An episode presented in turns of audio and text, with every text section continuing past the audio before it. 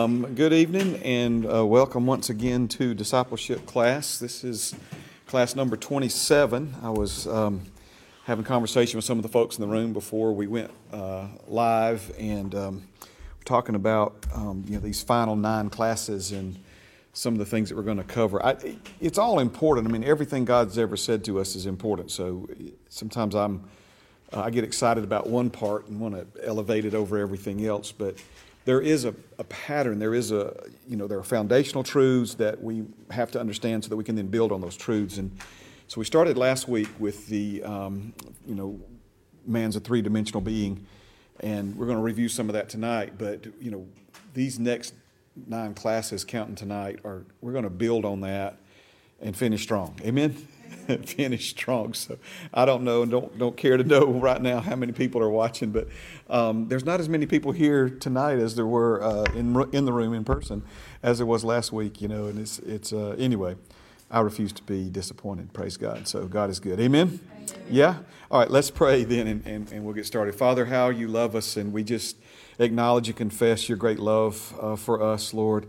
Help us, Holy Spirit, understand the full dimension of Father's love, Lord, as you spoke through the Apostle Paul, the height, the breadth, the length, the, the depth, the width, Lord, every, every dimension of it. Uh, uh, Lord, to know the love of God that passes knowledge, meaning we can only understand it, Holy Spirit, if uh, you know, if, if you reveal it to us and if you help us see it and see it more clearly. And so we ask for that tonight.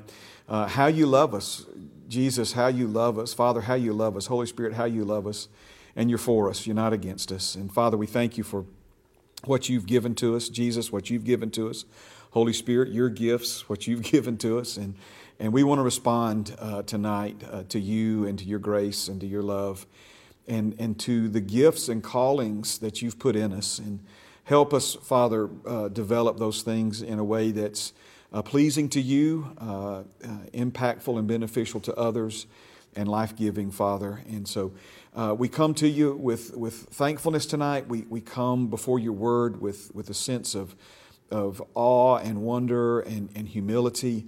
And we ask you, Father, uh, by your Spirit and by your word to teach us tonight uh, what we do not know. Help us see what we've never seen before. And we thank you for it in Jesus' name. Amen and amen. Praise God.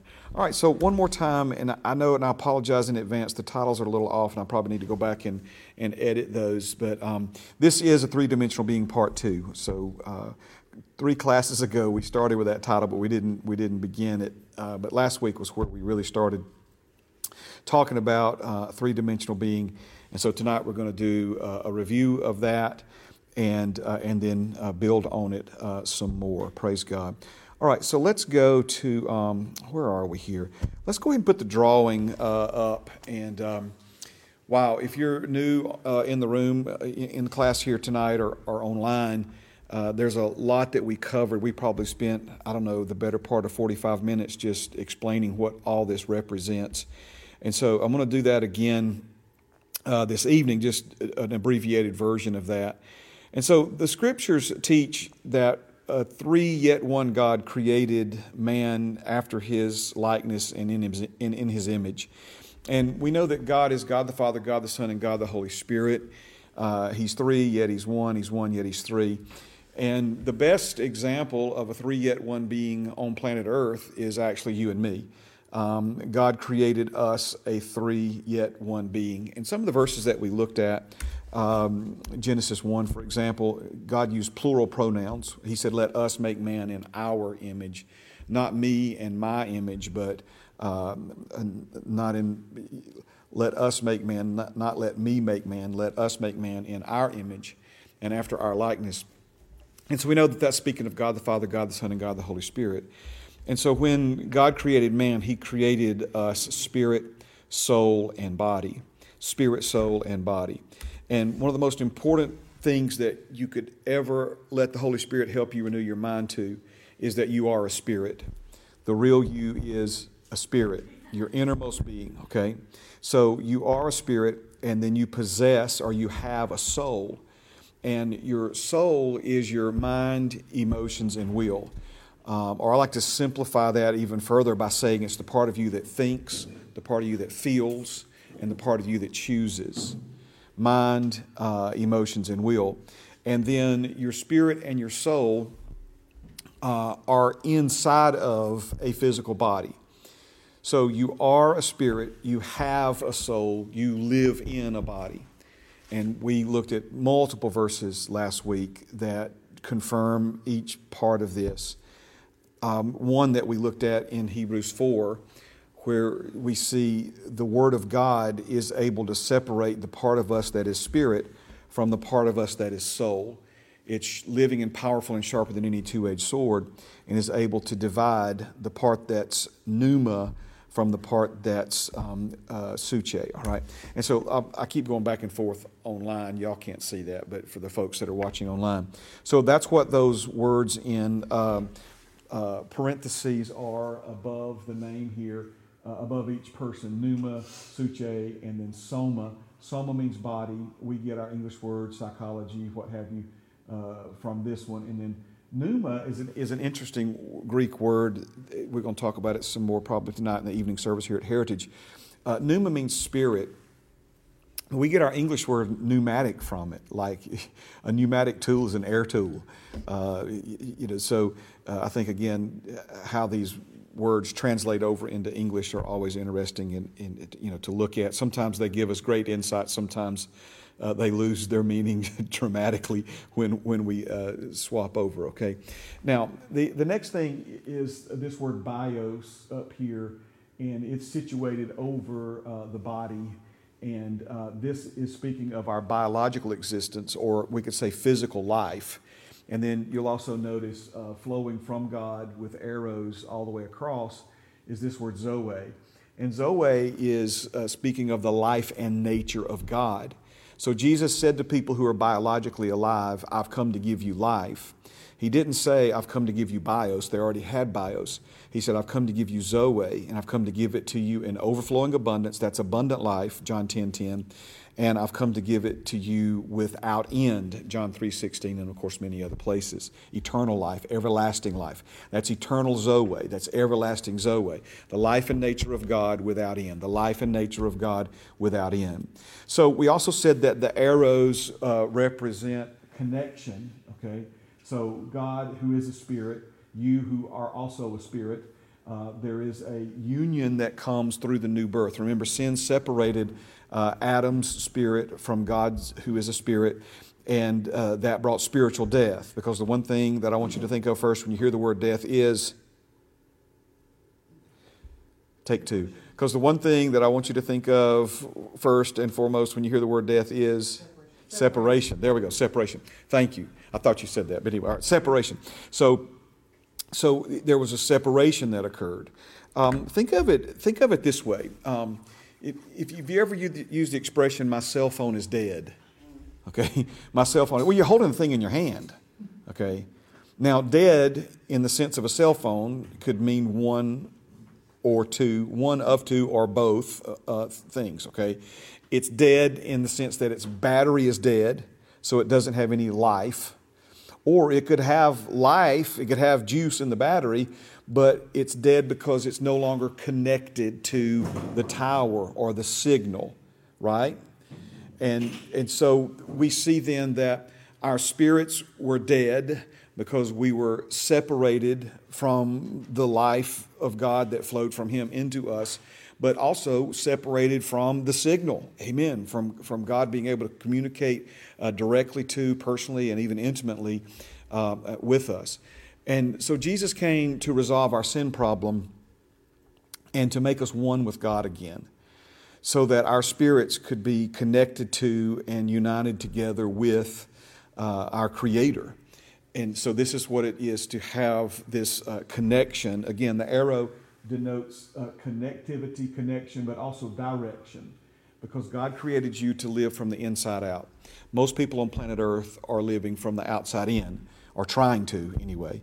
Uh, but God created you in such a way, and listen now, don't let this freak you out too much, okay? But, but God created you in such a way as to put everything that you would ever need inside of you and then bring it forth from you. And so we're going to look at Bible verses, and once again, this is another area where understanding spirit, soul, and body will help you better understand what the scriptures say to you, about you, about what God's done for you, about what God has given to you. So, example, Ephesians 1 3, you have been blessed, not will be, have been already been blessed with every spiritual blessing in the heavenly places in Christ Jesus. Okay? Um, we've already talked about this throughout the course of, of our previous classes, but remember, it's Father's good pleasure to give you the kingdom, the reign of God, the rule of God, the realm of God, the resources of God. It's a spiritual kingdom, and it's in you. It's in you, right? Remember the religious leaders being kind of sarcastic and maybe halfway curious, but also, I think, poking fun at Jesus. Like this kingdom, you're always talking about Jesus. When, when are you going to cut the ribbon? You know, when, when are we going to have the inauguration? You know, Jesus said it, it doesn't work that way. Um, this, this kingdom uh, doesn't come by observation, but it's something that my Father will put in you, something He'll put in you. How about this one? Okay. Uh, you have been given all things that pertain to life and godliness. That's 2 Peter 1 4. Have been given have been given. Okay? wow. We looked at this one three classes ago where he said that you have received not the spirit of the world, but the spirit 1 Corinthians 2:12, but the spirit who is from God that you might know the things that have been freely given to you by God. It's like, okay, all these things that we've been given, all these things that, that God says not will give, but have give, where are they? They're in your spirit. They're in your spirit. So your, your spiritual capacity, eh, the capacity of your spirit is far greater than the capacity of your physical body. Okay? I mean, we eat a plate and a half of food and we're like maxed out full. Oh, you know, I can't hold another bite. Okay? Your spirit can hold a lot more than your belly can, your physical belly. You follow what I'm saying? Okay? And that's another one of these areas where you know, we, we try to think and understand these things in terms of, of the flesh. And it's like, well, if I have all this stuff, you know, where is it? And it, it's, it's in you. Amen. Remember, remember, okay? The fruit is in the tree, right? Anybody ever heard Pastor Mark say this? Okay, the fruit's in the tree. don't, don't seem possible. We all know it is, right? The fruit's in the tree, and the seed is in the fruit, and another tree's in the seed. Okay, so that's how that's how God works. And you look you look at a seed and you think, how could an oak tree be in there? It's in there. So if God can put an oak tree in a, in a little acorn, okay, then imagine what he can put in your spirit. What's, what's in you. And so remember we talked about how, um, you know, we're like trees that bring forth fruit. Amen. All right, let's don't get started talking about that because it's one of my favorite subjects. All right, but anyway, um, amen. The, so progressing forward, right? Progressing forward, and I just, amen but also, also reaching back, backward to things we've already talked about to, to make sure we knit them together. Uh, Galatians 4.19, where Paul says, I have travailed in birth for you yet again, that Christ may be formed in you. And he's not praying that they would be born again, again. He's saying that he worked and labored among them to bring them to Christ, to preach the gospel to them, so that they could be born again. But his labor didn't stop there. Now his labor has swapped to that second arm of the ministry of reconciliation, which is discipleship. And Christ being formed in them, he's literally saying that the inward realities of the new birth would become outward expressions of their life. That the righteousness that they've already been made would become an outward expression of their daily life. The freedom that they've already received, the rest that they've already been given all these things that belong to them. I call these things the inward realities of the new birth, things that are already in your innermost being. We're not waiting on God to give us these things, He's already given them to us. And, and, so, and so to ask Him for those things, I'm not saying it's wrong, and God certainly understands and He can translate and knows our hearts, okay? But if we're going to grow up into these things, we've got to realize, you know, it's pointless to ask God to give us things that He's already given us that we already have. We need to start thinking in terms of how do we how do we take these inward realities of the new birth and and experience them in our in our life reality. And so that's the whole idea. And let me I apologize for turning my back to everybody on camera there, but that's the whole point of it flows from God to you then uh, from your spirit through your soul to your physical body into the world around you. Now, remember, Jesus said you would lay your hands on the sick and the sick would recover, which means he, he would have had to have put something inside of you, right? So that when you took that hand right there and laid it on somebody's head, that healing could flow from him through you into that person. Are you seeing this? Man, this, this is life changing. All right? This is life changing. So, um, let's see, what else we need to talk about? So, we, we've covered this, but just to remind you so, the spirit, that's the real you, mind, emotions, and will. Over here in the body, we got the flesh, we've got the five senses, and the Bible also calls this part of you your outward man. Your outward man. And so we see that you have an outward man and you have an inward man. There's an outward part of you, there's an inward part of you, and then the inward part of you has an innermost part of you. And, and so the inward part of you would be your spirit and your soul, also known as your heart, your kardia. Okay? The, the heart of man in the Greek, the word for that is kardia, K A R D I A. I don't think you have to, you know, take a wild guess as to what English word we get from that, right? Cardiac and, and things pertaining to the physical heart. But biblically speaking, the kardia of a man or a woman is big. I'm going to give some big words now. Just hear me out. I'm give you the technical definition.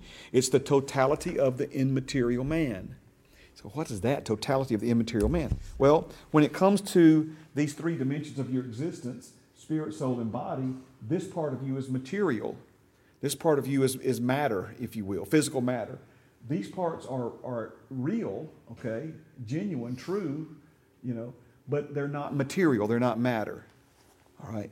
You know, people say, well, I can only believe what I can hold in my hand, I, what I can see. Well, have you ever held a thought in your hand? Uh, you know, you, you see what I'm saying? There, there are parts of us, I mean, think about it, right? You know, there are parts of us that, that um, you know, thought is not matter, but it's real.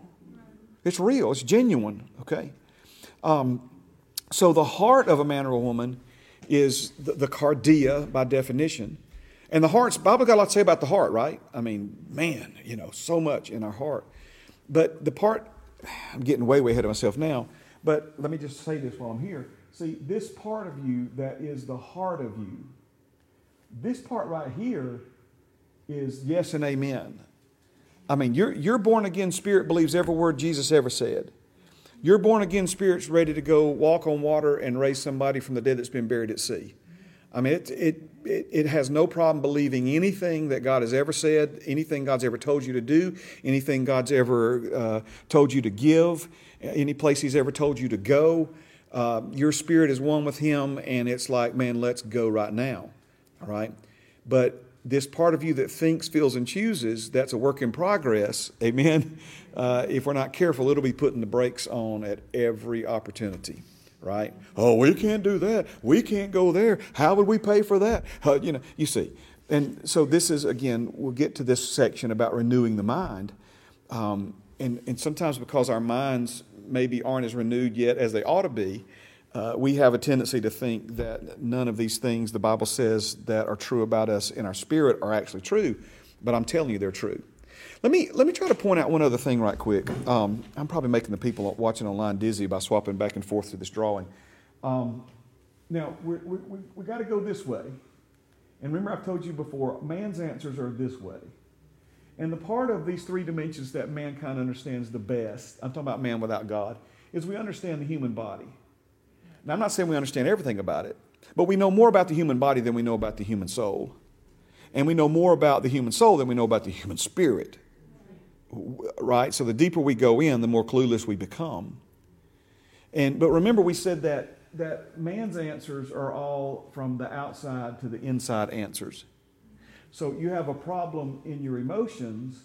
The best answer man has is put a peel in that mouth right there and let's turn off some of these circuits and see if that'll help. No, no, I'm not trying to make light of that or make fun of that or, or, or what have you. Um, but again, it's, it's, it's completely backwards to the way God created us, right? So spirit, soul, and, and, and body working outward, flowing from your innermost being um, outward. Now, with that said, I'm not, I'm not trying to talk out of both sides of my mouth, But if, if, we, if we go backwards, then notice your spirit, this is going to be kind of a weird way of saying it, okay? But your spirit's on the other side of your feelings. We, we put so much emphasis on our feelings. We, we put, and part of that I think is because there's something in us that knows we, we're supposed to live from the inside out. And so we don't, we don't really understand the spirit, so we try to live from the soul. We try to live from the emotions. We try to, you know, and, and it's like we, we're so desperate to feel something. We, we were talking about this last uh, Wednesday night in, in, the, in the service. We, we're learning how to receive from God here on Wednesday nights. And, and, and one of the things that so many times, and I, am guilty of it, I, we, I think we all are if we're honest about it, is we want to feel something when we pray. We, we want to you know, we want to have some type of emotional experience, some type of physical uh, feeling or whatever, because there's something in us that's that's grasping for some type of confirmation, and and and we want to feel something because if we can feel something, then that's going to somehow help us believe that we've received something, and and and yet the part of you that receives from God, it, it's it's in a deeper place let, let me say, I'm going to try to do it with, with, my hands, okay? So, and I'll do this a lot. So, you know, body, soul, and spirit, okay? So, notice now, your, your spirit is way down here, okay? and your, your feelings are here, and then the body. So, when God does something in your spirit, it may produce a ripple effect outwardly that causes you to have some type of, of feeling or emotion. I've certainly been touched by God. I felt Him physically, I felt Him emotionally, I've been moved emotionally. I'm not trying to negate any of that or say that, that, that those experiences aren't valid or important or that you know God uses that. Absolutely. So don't misunderstand what I'm saying though.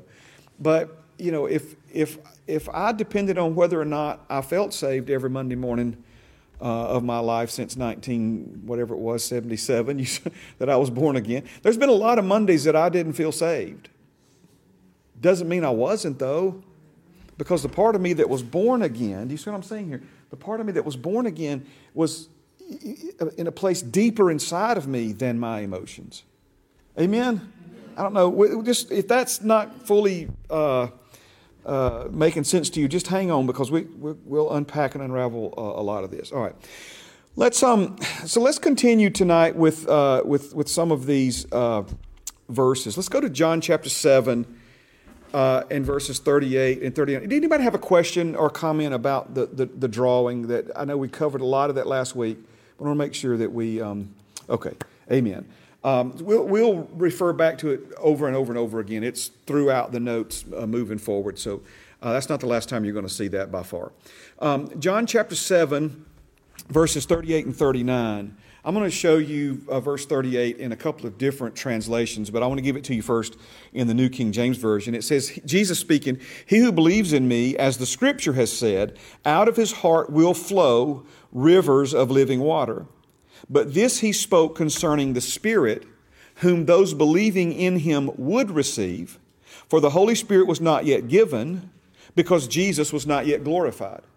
So, a lot of this, um, a lot of the things, especially towards the end of the Gospel of John, which is Jesus getting closer and closer to uh, his uh, death, burial, resurrection, and ascension, he begins to talk about things that are not yet available but will be.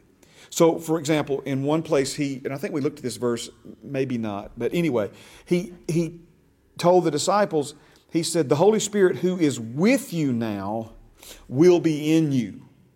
But he couldn't be in them until they were born again. So he said, He's with you now, but there's coming a day when he will be in you.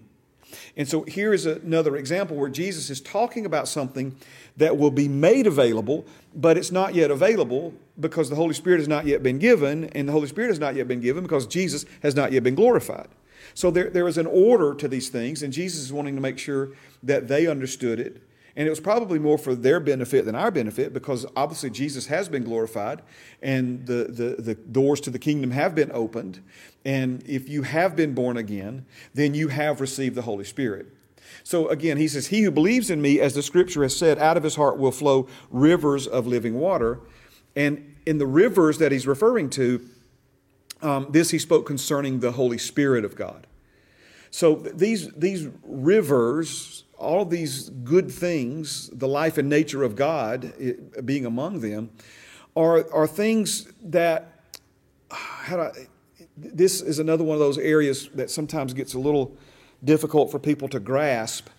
Um, when we talk about our salvation, one of the things that we'll see is the scriptures say that Jesus himself is our redemption.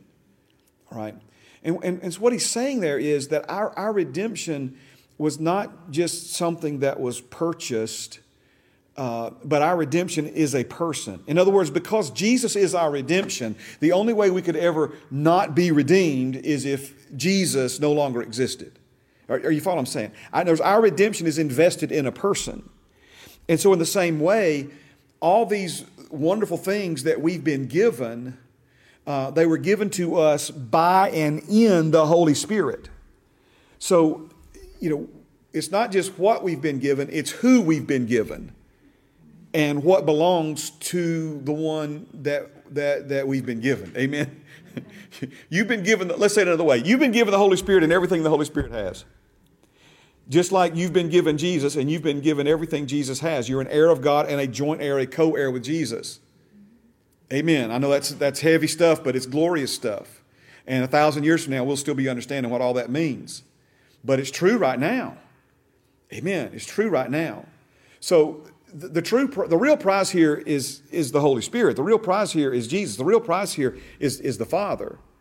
Remember, Jesus is in the Father, and the Father is in Him. But now we're in Jesus, and because we're in Jesus and Jesus is in the Father and the Father is in Jesus, now we're in the Father and the Father's in us because we're in Jesus and Jesus is in us and Jesus is in the Father and the Father's in Him. That's why in John 17, when Jesus starts to unravel all this for us, He uses this term us in reference to me, you, Him, and the Father. He calls us us. Now, that's significant, right? Because where did us start in Genesis 1, right? Let us make man in our image. He, he, us created us so that we could all be usins and weans, right? So that we could all be uh, one together with Him. That's not good English, but it's good doctrine. All right. Now let's let's let's look now because we we've been born again, and so we have these rivers of living water. Speaking of the Holy Spirit um, in us, Amen. Now. Um, let me give that same verse 38 to you in the Amplified.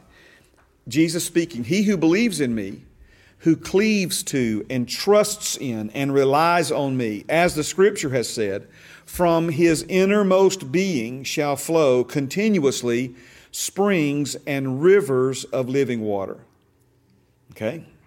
Now, from the God's Word translation, same passage, John 7 and 38. As Scripture says, streams of living water will flow from deep within the person who believes in me. Amen. Now, one more, the Passion Translation. Believe in me so that rivers of living water will burst out from within you, flowing from your innermost being, just like the Scripture says. All right, so there's a few things here that I want to point out.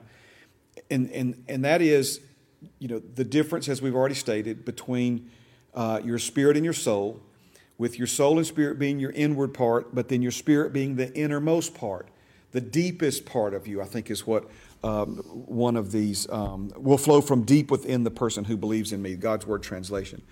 So, this, this depth, this inward part, um, the Bible says that spirit is the candle of the Lord that searches the inwardmost part of a man, okay, or, or obviously a, a woman. And um, but then the, the, the other, and I think this is such an important thing here. He didn't say that it would be like a pond or a reservoir or even a lake. Uh, you know, it's my understanding the difference is that you know a lake is fed by running water, uh, but he said it would be like springs springing up. Uh, we we see that he spoke of this uh, to the woman at the well, that, that he would be in her like springs of, of, of living water, right? Um, and so, oh, thank you, Jesus. So, this is the best way I know how to say it. Uh, he's in you uh, and and it's and he's under pressure. You, you, you, if you ever like, you ever seen somebody puncture a water line? I mean, you know, it's because there's there's pressure behind the tap. There's pressure behind the the, the, the valve, the the the on the hot and the cold uh, valve, and uh, and so because there's pressure, once the valve is open, the water is is wanting to rush through. It's it's it's it's being held back. Amen. And that's the imagery that Jesus, come on now, let's, let's, let's, let's let him stretch our faith now, okay? Because I've heard it said this way He's in you and he wants out. Amen. He is in you and he, and he wants to flow through you. I, I mean no disrespect, so don't, don't take it this way. And I, I think there is some validity, uh, you know, to these things. But, you know, there was a time in my growth and development that, that our leaders taught us you know, to almost beg God to use us. You know, it's like, oh, God, use me. Lord, please use me, you know. And um, which created within me, and I'm not saying that they did this intentionally or not, but it created this, this idea or wrong thinking in me is that maybe God really didn't want to use me, but maybe if I could talk him into it, he would, you know. And that's not what Jesus is saying here. He's saying that the Holy Spirit, these rivers of living water, uh, that are that are in you that they're they're like fountains wanting to spring up and spring forth uh, from you. That's why, for those of you who uh, have been baptized in the Holy Spirit, you you'll understand this from experience. Uh, it, it's like there's pressure in your belly. Um, and not any kind of like feeling nauseated. I'm not. I don't mean to even refer holy things to this, but it's almost like a it's, it's almost like it's something that comes out of you, um, you know, from, from deep inside of you, okay? Uh, unknown tongues, as I told you before, they don't come out of your head, they come out of your belly. Uh, and literally your innermost being. Amen? Now, one of the reasons that I love to teach people about um, their three dimensions is because there are some things important things, I might add, that you will never understand until you understand spirit, soul, and body. Things that you need to know, things that you need to understand, uh, truth that you need to be able to run with uh, in your life. There's a difference between knowing about something and being able to take the ball and run with it, right? You ever train for a new job? and and you know you're, you're like maybe shadowing someone and watching them and you're learning and that sort of thing but then if you stay with it long enough that new job will become second nature to you, or it'll, it'll, when I say second nature, that's a poor choice of words. It, it, it'll become, you know, what starts out awkward and we're trying to figure out how to do this and, you know, which button do I push and that, and that sort of thing. But now it's just, you know, okay, you know, you just walk up to the computer and do whatever, all right? Um, and, and so, you know, when we, we talk about spirit, soul, and, and body, and, and, you know, there, there are things that, that understanding spirit, soul, and body will not only help you understand, but things that you need to understand that need to become like that second nature to you, where it becomes an automatic thought. Your mind becomes so renewed that, that that's how you think, that's the way you see yourself. Where, where you don't think of yourself as a physical being trying to have a spiritual experience ever again, but you begin to see yourself as a spiritual being experiencing a physical world um, and, and greater is He who's in us than He who's in the world. And everything that we need, we've already been given. And we're tapping into these things and, and allowing them to flow from deep within us and through us into the world around us. Amen? Okay. So let's, um, let's, and I, I probably need to reorder these because we're going to start with a, I'll tell you what, we don't have to start with this, and I can come back to that one. Let's, um, let's go, uh, let's go here. This is a good one. Start with 2 Corinthians 4 and 16. Uh, and here the scriptures say this it says, Therefore, we do not lose heart, even though our outward man is perishing, yet the inward man is being renewed day by day. So he's talking about one part of you that is in a slow state of decline. And listen, our youth's renewed like the eagles. I'm not trying to, um, you know, speak any kind of negative stuff over any of us, but in reality, this physical body was, was not uh, intended or designed as it is in the condition it's in right now to live forever. And so we, we grow and we increase and then we reach a peak and then we start, you know, a, a steady decline and we get older and our hair turns gray and, and, and these kinds of things, okay? Um, but yet he says, while the outward man is headed in one direction, the inward man is heading in an opposite direction. And so remember what I told you about this. We're talking about two opposing realities taking place in the same person at the same time. How could one person be in both decline and increase how, how could one person be experiencing, uh, you know, perishing and renewal simultaneously? See, without three dimensional understanding, we think it's either got to be one or the other, that it can't be both at the same time. Now, why is, why is this important? This is important because if, if this is true, and it is because it's the Word of God, then this means that you can be righteous and still struggle with some area of sin in your life at the same time. this means you can be free.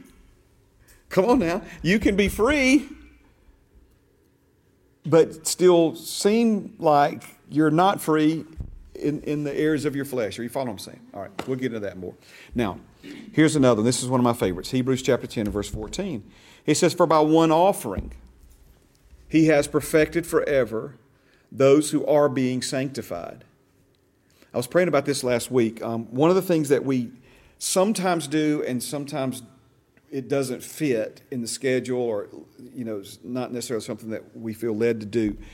But I really feel like we're going to do it this year is, is um, we're going to take a, a journey through uh, Hebrews.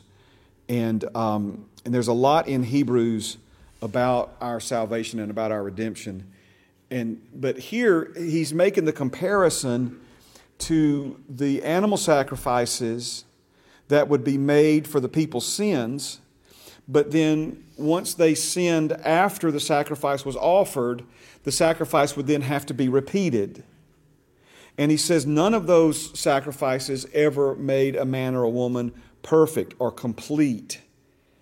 But Jesus, by one offering of himself, Hebrews teaches us that Jesus was one offering for all sin for all time. And so he says, by one offering, he has perfected forever those who are being sanctified. You'll never understand this verse unless you understand that you're a three dimensional being. Because again, our one dimensional thinking says you're either perfected and complete or you're not. And if you're, if you're still in need of being sanctified, then it's impossible for you to be uh, perfected. And notice he says perfected forever. Come on now. He has perfected forever. Ah, sweet Jesus. I'm trying not to be, listen to me. Amen. I'm not, I don't mean this judgmental. Uh, I don't mean this judgmental, okay? I just know in my heart that there are people who need to be here tonight to hear what I'm saying because these are answers that I've been looking for, right? And I'm glad you're here. So listen, I, this is not. Did, not you love when you go to church and the pastor would like holler and scream and fuss about people not coming to church? I'm like, dude, I'm here, man. You know what I'm saying? I'm out.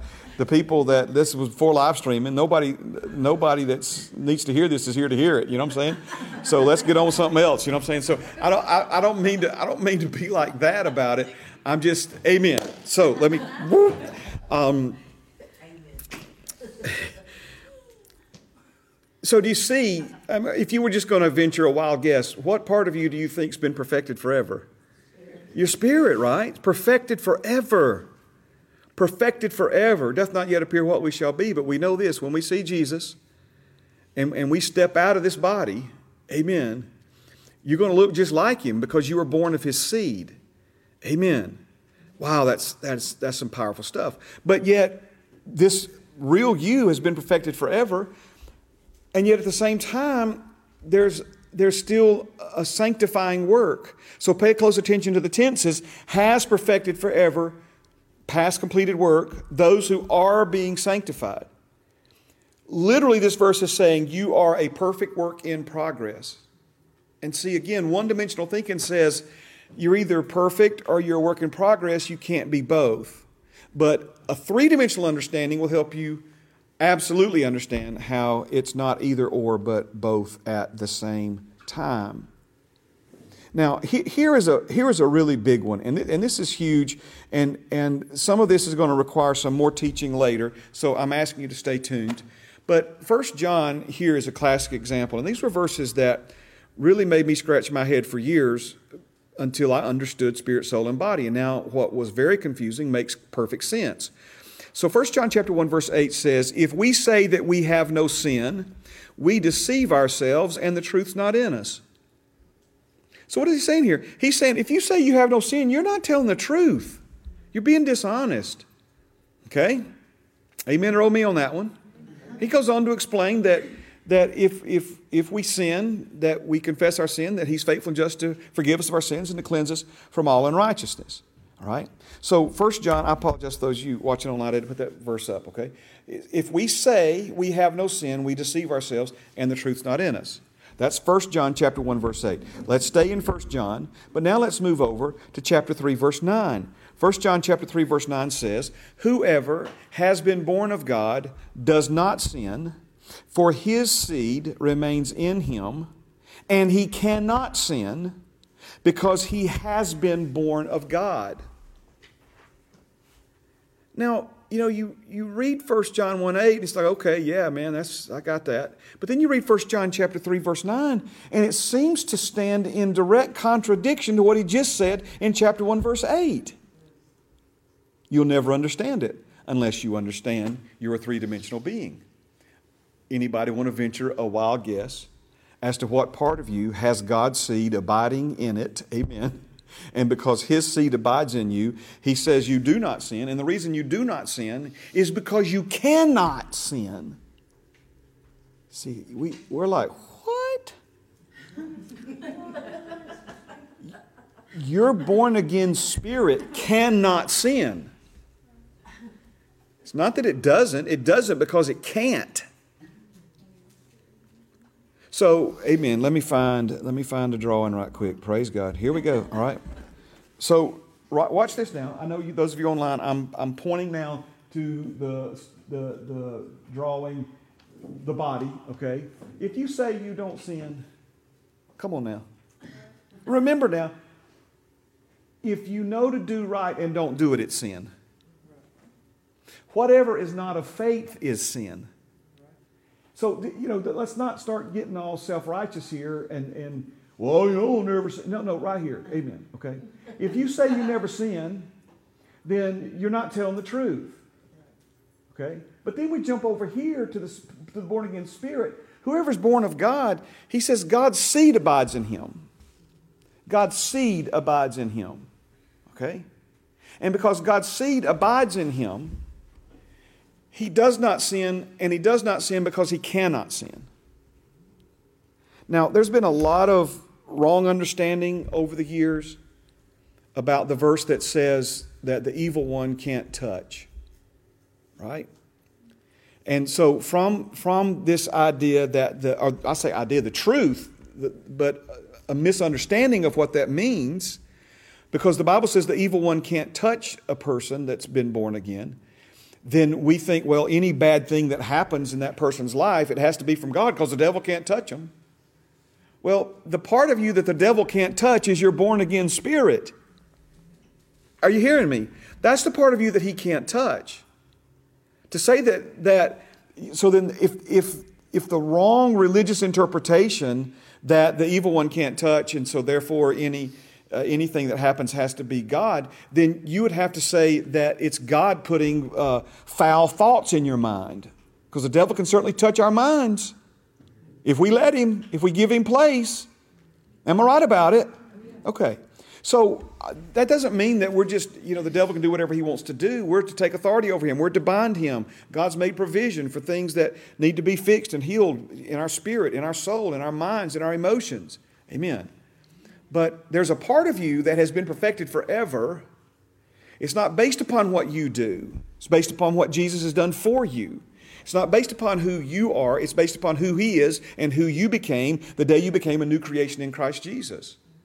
It's your born again spirit that has received eternal redemption. Whew, praise God. All right, amen. More to come on all of that. But do you, do you see now how the only way you'll ever understand one verse that says, if you say you have no sin, the truth's not in you. And then two chapters later, he says that you don't sin because you can't sin. Well, either there's a contradiction or there's an explanation. And the explanation is your born again spirit can't because that's where God's seed abides, amen, in you. Um, but then our flesh is still a work in progress. He has perfected forever those who are being sanctified. All right, now you guys hanging in here? Y'all getting this? Is this making sense to you? I'm not trying to confuse you, I'm just trying to show you. Now, another big one, and we've mentioned this um, on different occasions, but it has to do with the different tenses referring to our salvation and our sanctification. The, the, the Bible teaches that we have been saved, past tense. Bible teaches that we are being saved, uh, present, ongoing tense. And the Bible speaks of our salvation in a past tense, when our salvation will be complete. And so denominational lines have been drawn over which one is which. You know, some folks believe we have been and therefore always will be. Some folks uh, believe that, you know, we are being and you won't know till you, you know, um, you know, live long enough to get it all worked out. Amen. And then some folks believe you just won't know until, you know, Peter either, either tells you to come on in or get lost. You know, and obviously the scriptures doesn't support that Hollywood version um, of uh, entrance into, into heaven or rejection into hell. Um, but the, the, the truth of it is, if you understand salvation in, the, in light of our three dimensional existence, then you see how it's all three at the same time. Your spirit has been, your soul is being, and your body will be. We will one day have a body, a glorified body, that is comparable to the born again spirit that already lives inside of this one. Amen. So it's not, well, you know, I'm the I'm the once saved, always saved group. I, be, I believe in that. Well, you know, you can't ever know. You, got, never know. And, and, and so there's so much confusion because, again, people try to understand these things with one dimensional thinking, like Nicodemus, one dimensional thinking. How can a man, when he's old, go back into his mother's womb and be born a second time? In, instead of the three dimensional uh, thinking uh, that, that we should have in order to understand what God is saying. Let me, I don't know if I said this yet or not. Let, let, me, let me make sure I say it though, okay, in case I haven't. Uh, God understands that you're a three dimensional being, and the, and the Bible that He has written and preserved and, and made available to you was written from the perspective of you being a three dimensional being. Or you understand what I'm saying? God, that's why when Nicodemus is like, How can these things be? And Jesus fired right back at him and says, How are you a teacher in Israel and you don't understand these things? So what's the what's what is being implied there? What's being implied there from God is listen, this is different, but it shouldn't be over your head. Because the scriptures support these things. In other words, everything I've told you up to this point, and that's why I've tried to use so many verses from the Bible, is I want you to see that this isn't just some theory. It's, it's not some philosophy or, or some idea that I came up with that really sounds good and really makes sense, and boy, we sure would answer a lot of questions if it was true. No, I'm, I'm trying to show you all this from the scriptures. Amen. All right. So that was a huge one for me. Uh, have been, are being, will be. Which one is it? Yes and amen. It's all three at the same time. He who began a good work in you, come on now. He who began a good work in you will be faithful to complete it uh, to the coming of our Lord and Savior Jesus Christ. Yes, sister. Um, so, like, how does this come into play with like the rapture? All right. So I'm not sure exactly what you mean, but if you're alive on planet Earth, mm-hmm. when Jesus calls us, catches us up with Him, yeah. then your spirit and soul will separate from your body. And amen. I guess that's right. Yeah, I've never thought of it that way. Spirit, no, everything will go right. Bodies will go. Your body, if you're if you're raptured, spirit, soul, body, boom, and then the bodies of those who have been separated from come out of the ground, come out of the ocean. Okay, yeah. and so it's going to be a lot of folks missing, and people wondering where they are. Okay, all right, and then the glorified body. Jesus had a glorified body. All right, is that what you're asking me? I'm not sure. I guess. Okay.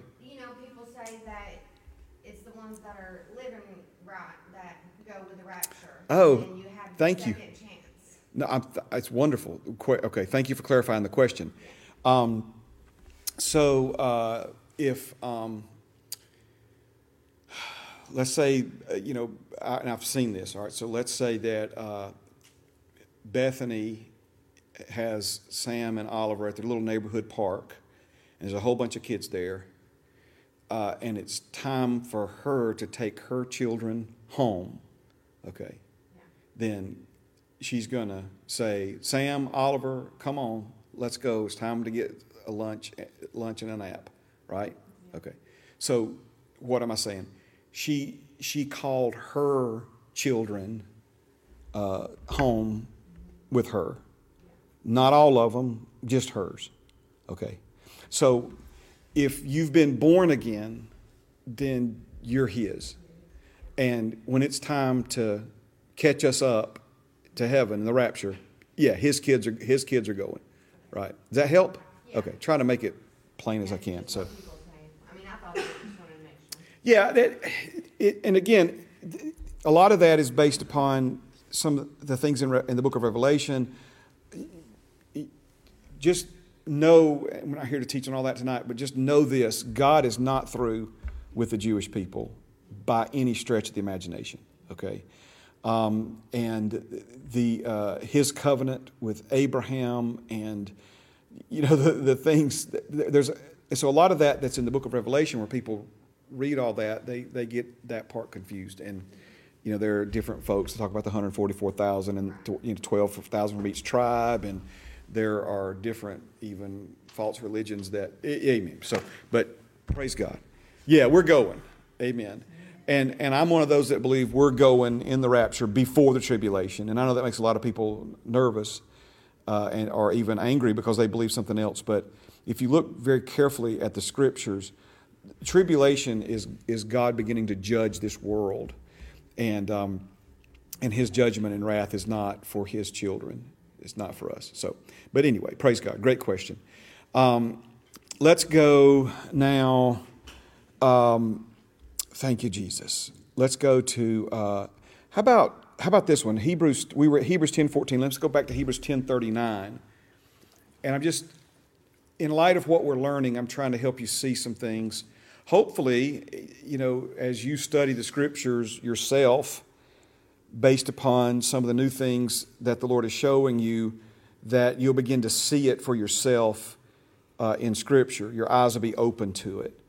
Um, I bought a, a, a truck one time that I thought was kind of rare. Never seen one that color.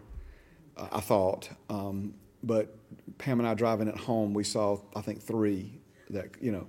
But it's because now our eyes are open and we're looking for what's always been there, but weren't seeing before, but we're seeing now, and and that's one of the key ways that Father God uh, teaches us by the Holy Word and by the Holy Spirit is, is He'll open our eyes to something, and then as we begin to study, He'll begin to connect other things and answer other questions. And, uh, and so that's why it's living and powerful. It's, it's not just uh, you know static and, and, and, and stationary and, and weak. Okay, so Hebrews 10 and 39 it says, "But we are not of those who draw back to perdition, but of those who believe to the saving of the soul." To the saving of the soul. How about this one? I don't have it in my script. I don't have it, the scripture in my notes. It's in the Old Testament, a proverb. He that winneth souls is wise. So we talk about somebody being a soul winner. And, and so if in that case, you know, using the term soul uh, to represent a person's life, like, you know, they, they talk, talk about how many souls were on board a ship, you know, that sort of thing. Um, but the context of he that winneth souls is wise is talking about someone who's able to win over somebody's thinking, right? Um, so, like a salesperson, you know, is, is able to relate to and connect with and convince someone, sway someone to see things uh, their way. Um, I know we, we talk about soul winner as like getting somebody born again, getting somebody saved, and I'm, I'm not saying that's wrong to use it in that sense, uh, but because of that, though, it, it clouds our thinking on verses like this, where he talks about believe to the saving of the soul. He's talking about somebody whose spirit's already been born again. But now it's that second work that Paul was talking about, where their minds are being renewed and reconditioned so that the valve can be opened and the springs of living water that are already inside of them can begin to flow upward and outward from them and from us. Amen? Am I going too fast for y'all tonight? Okay. It's a little different feel tonight than it was last, um, last Wednesday, but amen. We don't go by feelings, right? So do you see this? Those who believe, those who believe to the saving of the soul. Do you realize how many people have been born again? How many people have been born again, but they have, they have never really committed themselves to the yoke of discipleship? They've never really committed themselves to learn of Jesus. They've never really committed themselves uh, uh, to um, a servant leader in the body of Christ who would uh, disciple them and mentor them and feed them the Word of God. And, and, so, and so, because of that, their spirits have been born again. And, and based upon that and that alone, they'll be in heaven but they're missing out on so many things that, that they could otherwise be experiencing and enjoying and doing, accomplishing. Uh, they're fulfilling their purpose, right, uh, here uh, on planet Earth because they, they haven't believed the saving of the soul. Perdition can mean uh, eternity in a devil's hell. Uh, that's a strong word, but the root of the word perdition just simply means to miss out. When he says we're not of those who draw back and miss out, but those who believe to the saving of the soul, he's talking about the, uh, the renewing and the reconditioning uh, of the mind, the ongoing work of discipleship. Here it is again in James 1 and 21. Therefore, lay aside all filthiness and overflow of wickedness, and receive with meekness the implanted word, which is able to save your souls. Which is able to save your souls. So he's talking about the, the, the soteria, the soterion, the salvation of God uh, that you've already received in your born again spirit, uh, affecting, impacting, renewing, reconditioning. That, that word received with meekness, meekness and humility are related words. But notice he says the implanted word. The King James Version says the engrafted word. And the idea of something being grafted in is like when you have a tree and you bring a branch from a, a, a different tree into it, and, and there's, a, there's a graft that takes place where the, the, the new becomes incorporated into the old and begins to bring forth new fruit. Okay? So sometimes you'll hear me when I pray over the word, is that I pray that it would be engrafted, that it would be implanted, that it would literally be such a difference maker in our lives that it, it would begin to alter and change our disposition, our personalities, that, that, that we would begin to reflect Jesus more and more and more simply because we've received His words uh, and they've become implanted, engrafted, uh, where His word becomes a part of you. Are you hearing me now? Where His words become a part of you. And, and when I say a part of you, you have the word uh, living inside of you the one in whom are hid all treasures of wisdom and knowledge, now lives inside of you. You've become one with him. Amen. So, but receiving his word with meekness, we're, now we're talking about the soul. We're talking about our thinking, our minds, and, and how that affects the way we feel and how that ultimately influences the choices that we make. All right, here's another verse that we referred to before and we'll refer to uh, moving forward in the future. 1 Corinthians chapter 6, beginning at verse number 18, he says to uh, flee uh, sexual immorality. Every sin that a man does is outside the body, but he who commits sexual immorality sins, sins against his own body. Or do you not know that your body is the temple of the Holy Spirit who is in you, whom you have from God, and you are not your own? For you were bought at a price. Therefore, glorify God in your body and in your spirit, which are God's, which belong to God. Okay? Now, there's a lot here. Let me just comment briefly on a sin that uh, is against one's own body. This would be any sin that would alter the way your body functions from that point forward.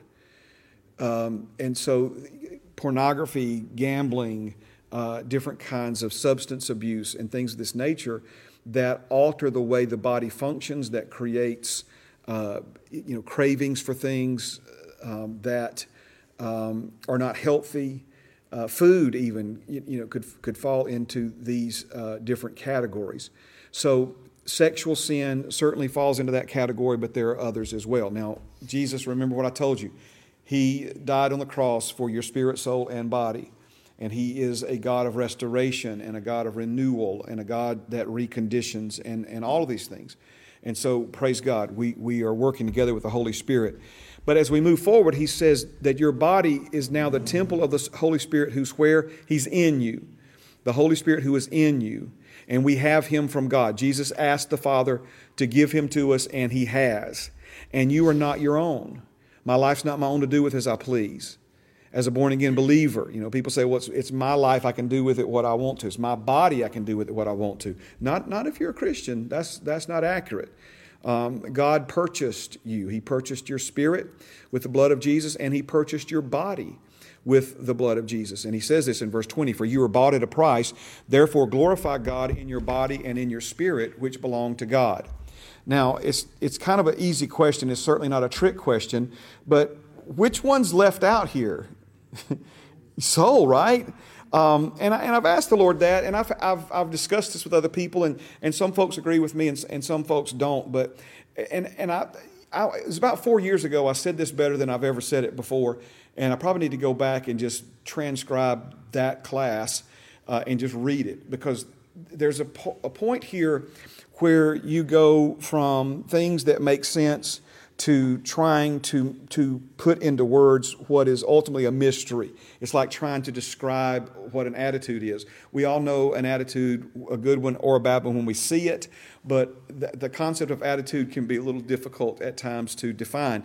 Trinity, now, now we're getting into spiritual things that are hard to capture uh, in, in, in words, but I'm going to make another run at it, and the Holy Spirit's going to help me.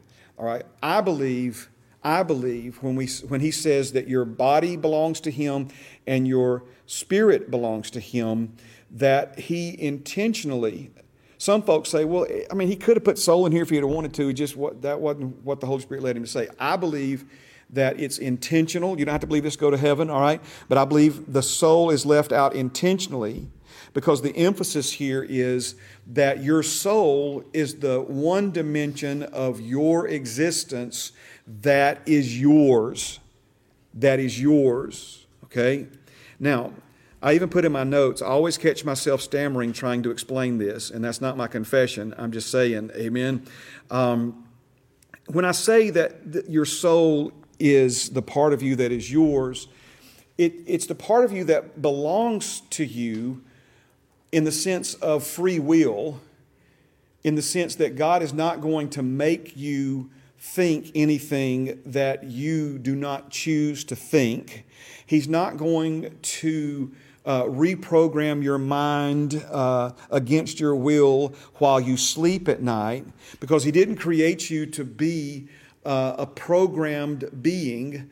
Uh, you know, in the same way that, see, first of all, we got to understand how impactful our, our thought life is and our thinking is to our actual life reality and, and, and what we live and experience. Remember, your behavior is going to line up with what you believe to be true about yourself, even if what you believe to be true about yourself isn't true.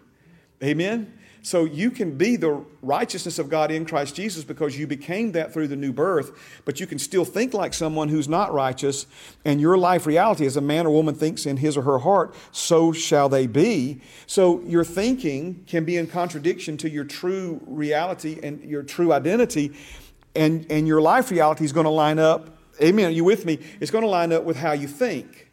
Okay?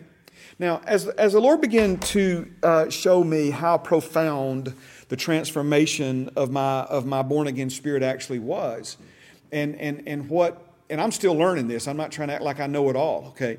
Uh, but, you know, you start seeing it more and more and more in the scriptures. And, and I remember I was out in the sanctuary, uh, out, out there praying, and, you know, almost like um, I wasn't being childish about it. I wasn't, you know, whining about it.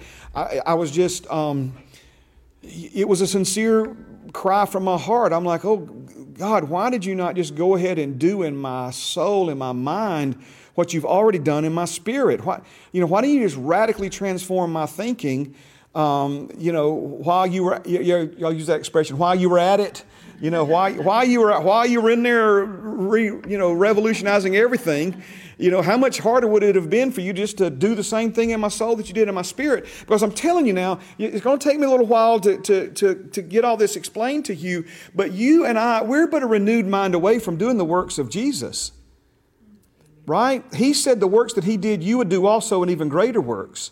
I mentioned it, a mo- I mentioned it a moment ago uh, about, and I apologize to those of you online. I, I didn't mean to leave the overlay on that long, but um, that you'll lay your hands on the sick and the sick will recover. Jesus said the original disciples would go and preach, and all those who believe on him because they preach would cast out demons, would speak with new tongues, would lay their hands on the sick, and the sick would recover. So he's talking about you. He's talking about me. He said in John 14, the works that he did, you would do also, and even greater works, because he goes to his Father. And we know that him going to the Father was, a, was an important milestone because remember, he said, Unless I go to my Father, I can't send the Holy Spirit. So the same Holy Spirit that anointed Jesus to do all the things that he did on this earth as a man is the same Holy Spirit that's been given to you. As a matter of fact, he says it this way in Romans 8 the same Spirit that raised Jesus from the dead now lives inside of and is making alive your mortal body. So you're but a renewed mind away from doing the works of Jesus. The only reason we're not doing what Jesus did right now is because our minds tell us that we can't. Our minds tell us that it doesn't work that way. Our minds tell us that what I'm saying to you right now isn't true. So when I say you're but a renewed mind away from doing the works of Jesus, right? Seeing things the way he. See, Jesus was in this world, but he was more aware of the world he was from than, than the world he was in. You and I are in this world, but we're not of this world. Remember, we're ambassadors, we're representatives of, of, our, of our homeland. We speak in new tongues, right? We speak the mother language of, our, of heaven. Praise God by the Holy Spirit. All of these things are, they're not, this, this isn't fantasy. This isn't storyland. This, this isn't, um, this is real. This is, this is available to every person uh, that's born again right now on this earth. Well, you know, you're just waiting on God to move. Man, He's in you, He's waiting on you to move. Amen. Amen. So I'm, I'm out there and I'm like, Lord, you know, why don't you just go ahead and, and do in my mind what you did in my spirit? And there have been some answers, some things like that that I've pondered for years and years and years. And, and, and I'm sure the Lord was trying to tell me. I just, you know, he was, there was a lot of things He had to teach me before He could answer that question. But this was not the case. This was not the case. The answer was immediate. He said, Because it's a sacred line that I will not cross. And if your mind and thinking ever changes, you will cooperate with me in the changing of it, or it'll never change. He said it, I mean, just, I mean, like, it, I'm like, ooh, okay, all right. You know, well, if that's God, then it'll bear it out in Scripture. And, and that's what we see. That's not to say that God will not, uh, He wants to help you think correctly. He, he's given us instruction. He's given us His word. He's given us His thoughts, right?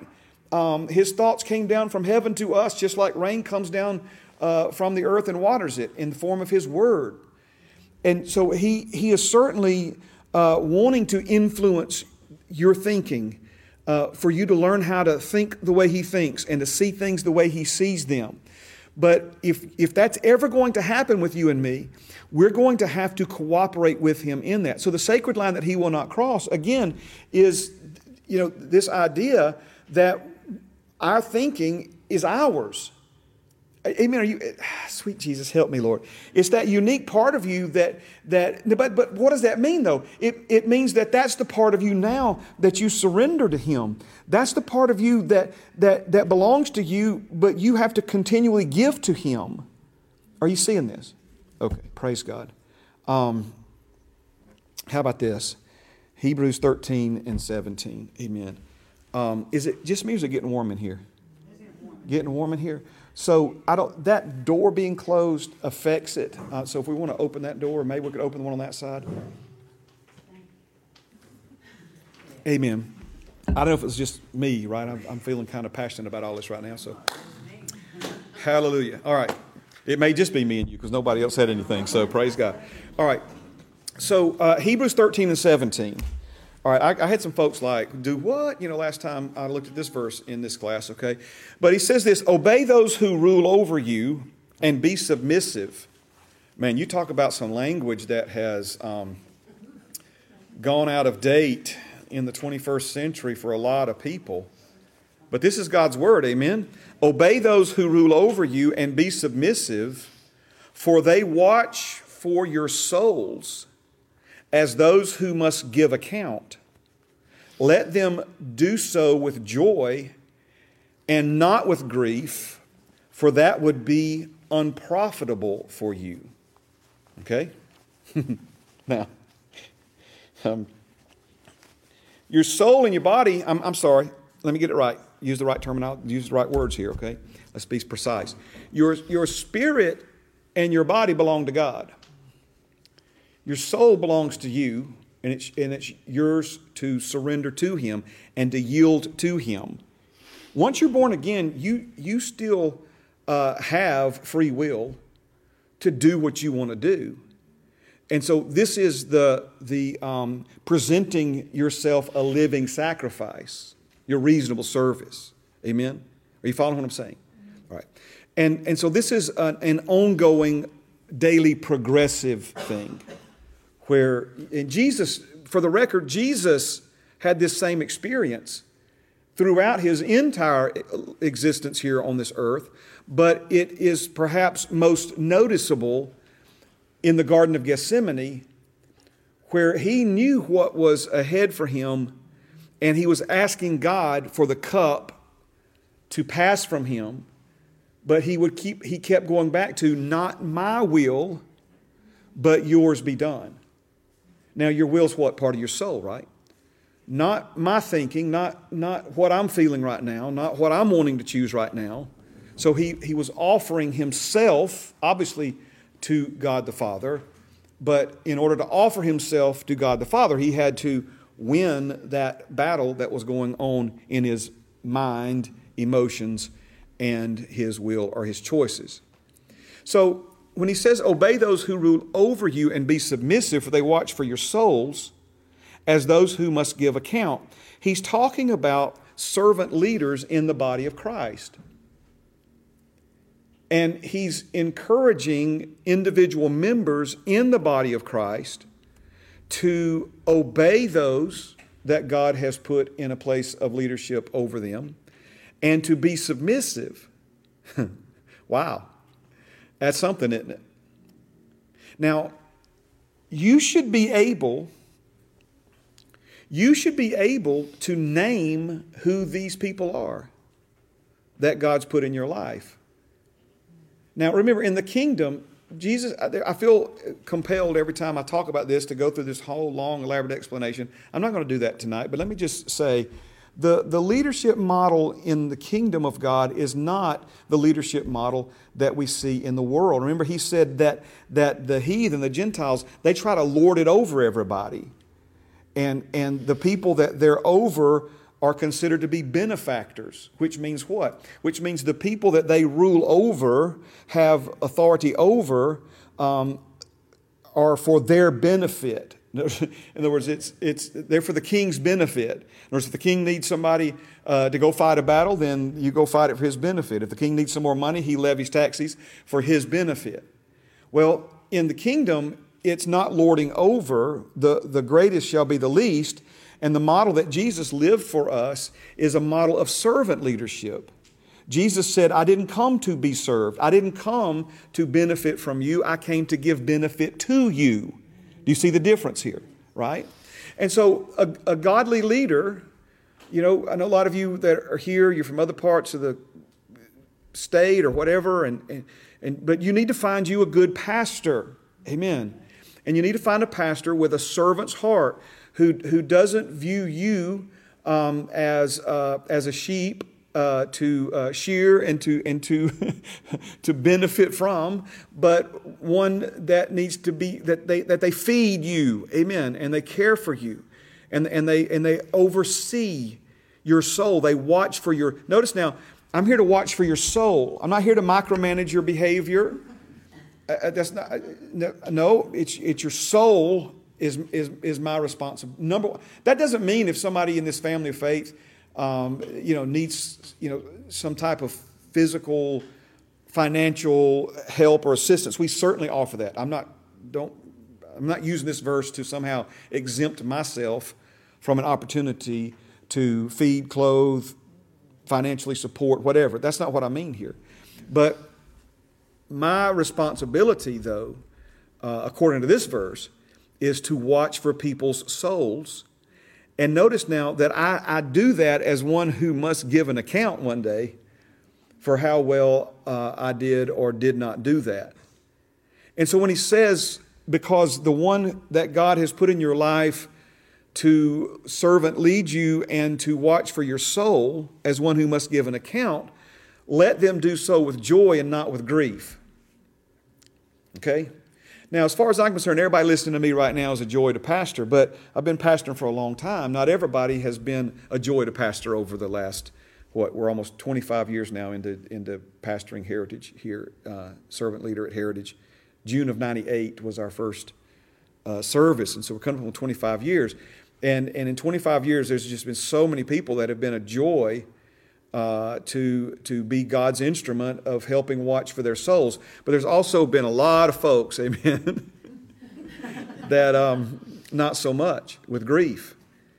Uh, and notice he says that would be unprofitable for you. All right, that's probably enough on all that. But l- let me just say if, if you can't name people that God's put in your life uh, as, as a servant leader uh, that you answer to and are accountable to, and that sort of thing, that's a real problem. Um, and, and amen. If you, if you need some help with that or you need to talk through some of that, I'll be happy to, to, to help you with that. But, you know, um, there's all kinds of imagery in the scriptures. But one of Satan's weapons that he uses is he wants to isolate us.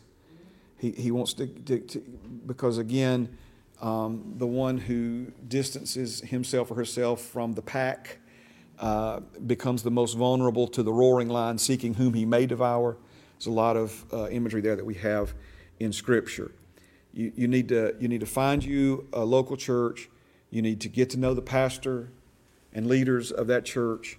You need to make yourself available to serve God in that church under their leadership um, and, and, and let God, you know, develop you. There's a lot of folks that have those little placards on their front door of their house as for me and my house, we'll serve the Lord. And, um, and, and a lot of people who say that for me and my house will serve the Lord, what they really mean is that me and my house go to church. Um, going to church is not the same as serving the Lord. Amen. You didn't maybe come to hear all this tonight, but let me just say it, okay? Go, attending church is something you do for your benefit, right? And, and, and, and obviously to support what God is doing and that, and that sort of thing. But serving the Lord means actually doing something for the Lord in the local church. You know, surprise, surprise, that that's what that actually means, okay? All right. Now, let's look at one more, and this is another favorite, okay? Can y'all believe it's already 632? Where is the time going? All right. Are y'all okay? Yes? All right. Man. A lot to get to. We'll get there. Amen. Holy Spirit's helping us. All right, so look at this one right here. This, this is amazing to me. Um, by your patience, possess your souls. I think the King James Version says, possess ye your souls. By your patience, possess your souls, or possess ye your souls. So, so building some more now on this, um, your spirit and your body belong to God, but your soul is something that is basically you, your your part that you offer and surrender and yield to God on an ongoing, daily, moment by moment, for that matter, basis. The word patience here is um, a, a, little misleading. I prefer um, an, a, a word that it could have very easily been translated into synonymous, and that's the word endurance. Endurance. Patience, I think, sometimes gives the idea of just sitting around being patient, you know, patiently waiting. Um, but what he's really talking about here is enduring or persevering, might even be uh, another way of communicating what this very important word is saying. But he's saying your patience, your endurance is how you possess your soul. Now, what's your soul? It's your mind, emotions, and will. And have you ever, I'm going to say this gently, okay? Have you ever felt like something or someone else possessed, owned your mind, emotions, and will? That something else was actually choosing for you. Now, this, this could be, obviously, the devil's behind it all, but I'm, I'm talking about maybe some type of unhealthy relationship with another person or um, some type of habit or, or sin or substance abuse or, or what have you. And, and we even hear people say, man, that, that owns me. Well, it doesn't own you. God owns, if you're born again, God owns your spirit and your body, okay? But what happens is we often give ourselves over to, and something so consumes our thinking, which then influences our emotions, which then you know influences our choices, that it's it feels like and seems like that this thing has control of us, and and that's what he's talking about here, and we see that it's through endurance and perseverance that we, and I'm going to throw a word in here that's not in here, but try to help you understand what I believe the heart of this is, is that you regain possession of your souls. Now, obviously, once you once you possess it, you want you want to continue to possess it, right? Amen. Where the Bible says the peace of God that passes all understanding will will guard your heart and your mind. And certainly the enemy is wanting to not only influence your thoughts and thinking, but if he can, through our choices and actions, uh, bring us to a place to where it seems like we can't say no or we can't resist, where something else is, is calling the shots or, or, or someone else is calling the shots, pulling the strings. I'm not, I know some of this is sensitive for some people. I'm not, I'm not trying to make anybody feel uncomfortable, but I'm just, I'm trying to help you, you know, see what is behind so many of these things and that God knows. Remember, He wrote this to three dimensional beings, knowing that we were three dimensional beings, and He has the answers that we need uh, for our spirit. He has the answers that we need for our soul, our mind, emotions, and our ability to make wise and healthy choices. And He has the answers for our body uh, healing, restoration, uh, renewal, reconditioning of the mind all of these things. The scriptures haven't left, Jesus hasn't left any stone unturned or any dimension of your being uh, without the, the, you know, the divine wisdom and intervention that it needs. Amen or me? Still with me? All right. So by your patience, possess your souls. Um, there's, I don't want to open this can of worms too far down, down the road, but when we talk about biblical suffering, there's a lot of confusion about biblical suffering. Do not ever let the devil tell you that you know things that Jesus has already suffered in your place for you is your cross to bear. Don't ever let the devil deceive you into thinking that you have to bear the cross that Jesus already bore for you, right? So when we talk about um, biblical suffering, a huge part of that is the suffering that we endure when our you know we want to do one thing and God wants us to do another. I mean Jesus was suffering in Gethsemane, right? That he's going to suffer more than that for us, but he's suffering there because there's this tug of war going on inside of him. And as long as we give into the different urges of the flesh and the lust of the flesh, lust of the eyes, pride of life, as long as we continue to give into those things, right, it, it, it just carries us further down the rabbit hole. Let, us let's, let's, give, let's give an example. Um, it's required, some folks more than others, but it's required some measure of endurance from every person in this room to come to more than one of these classes. I mean, you follow what I'm saying? What, what do we mean by that? Well, part of you is like, man, I, I think I'm going to just rest tonight. You know, I'm, I'm tired. You know, I got some other things I'd rather do. My favorite shows coming on TV. uh, You know, I could probably catch it later online. You know, this. No, listen, I know some of you have. I'm, I know you've got responsibilities. Amen. But we've all been there. I'm just. I'm, so don't think I'm throwing rocks at anybody. I'm trying to offend anybody. Okay. But see, I'm just trying to help you connect with what this looks like in a real life, real time situation. Um, and you know, you wake up on a Sunday morning, and it's like, man, it's beautiful outside. I think I'd rather go fishing today. You know, uh, so there's there's a part of you that's pulling you away. Um, th- th- there's some folks that, are, you know, over the years that take this class that are part of a residential recovery program, and rarely, if ever, have I met someone that's been a part of a residential recovery program that didn't think at least once about leaving early. You know, either because they don't like the food or they don't agree with what's going on, or because they feel like they've got everything. You know, Pastor Mark, I just got everything out of that program I, am going to get. You know, I just got, you know, just you know, some, I just, you know, I think just you know, a few weeks is enough for me. You know, so, so notice again, there's there's something pulling you away.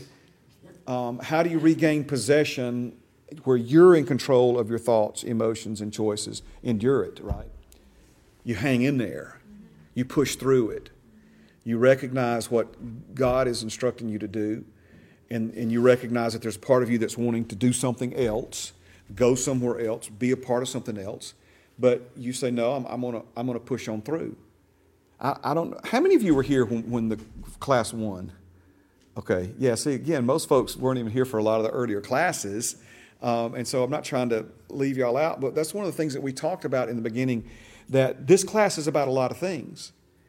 And one of the things that this class is about is, is stretching and expanding our uh, attention span, for one thing.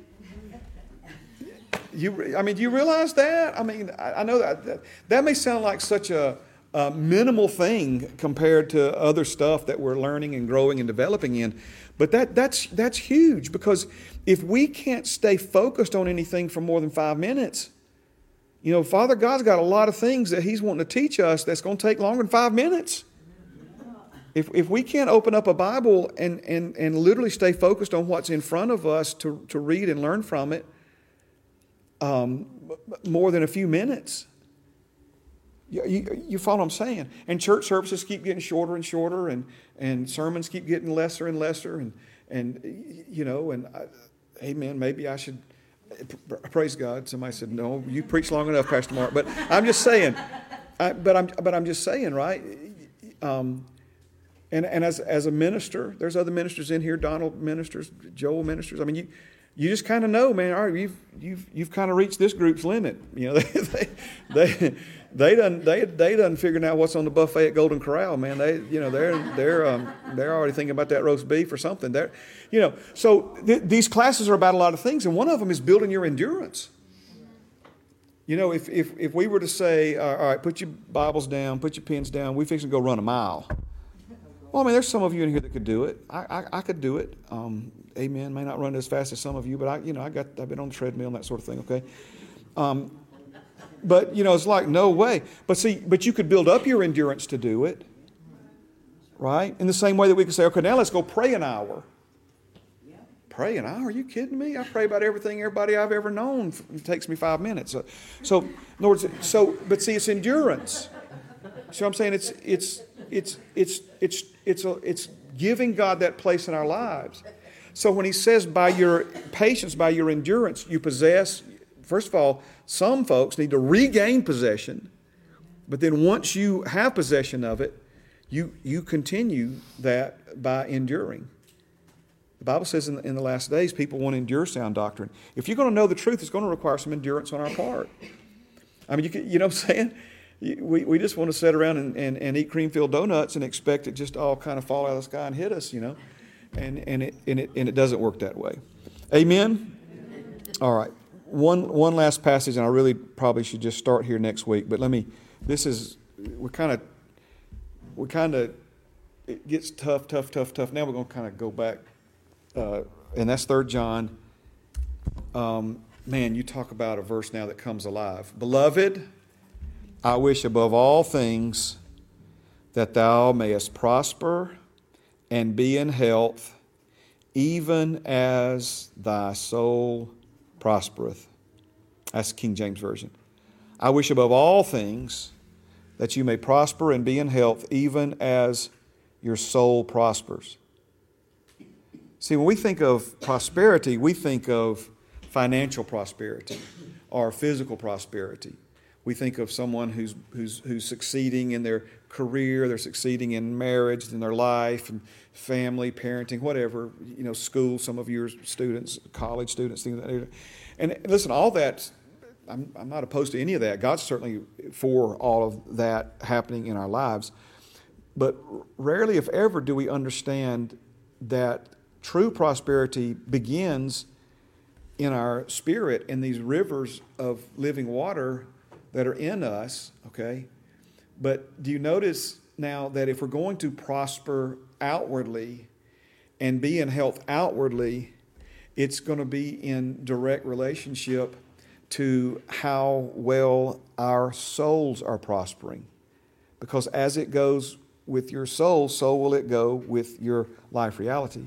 So God's desire is for you to prosper financially and physically and, and to be in health and to be healed and to be strong and, and to be whole and to be restored and all these other things.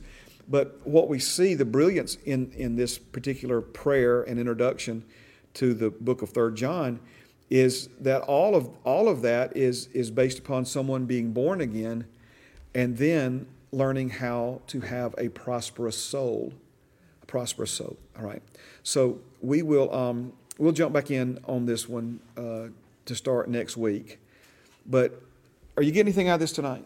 Are, you, are you, you see how there's just so many things that are connected that once we understand spirit, soul, and body, three dimensions, now we start seeing the, the scriptures in a, in a more meaningful way, in in a deeper understanding, which translates to stronger faith and just all the good things of God in our lives. Amen. All right, Father, we love you. Thank you for this time together.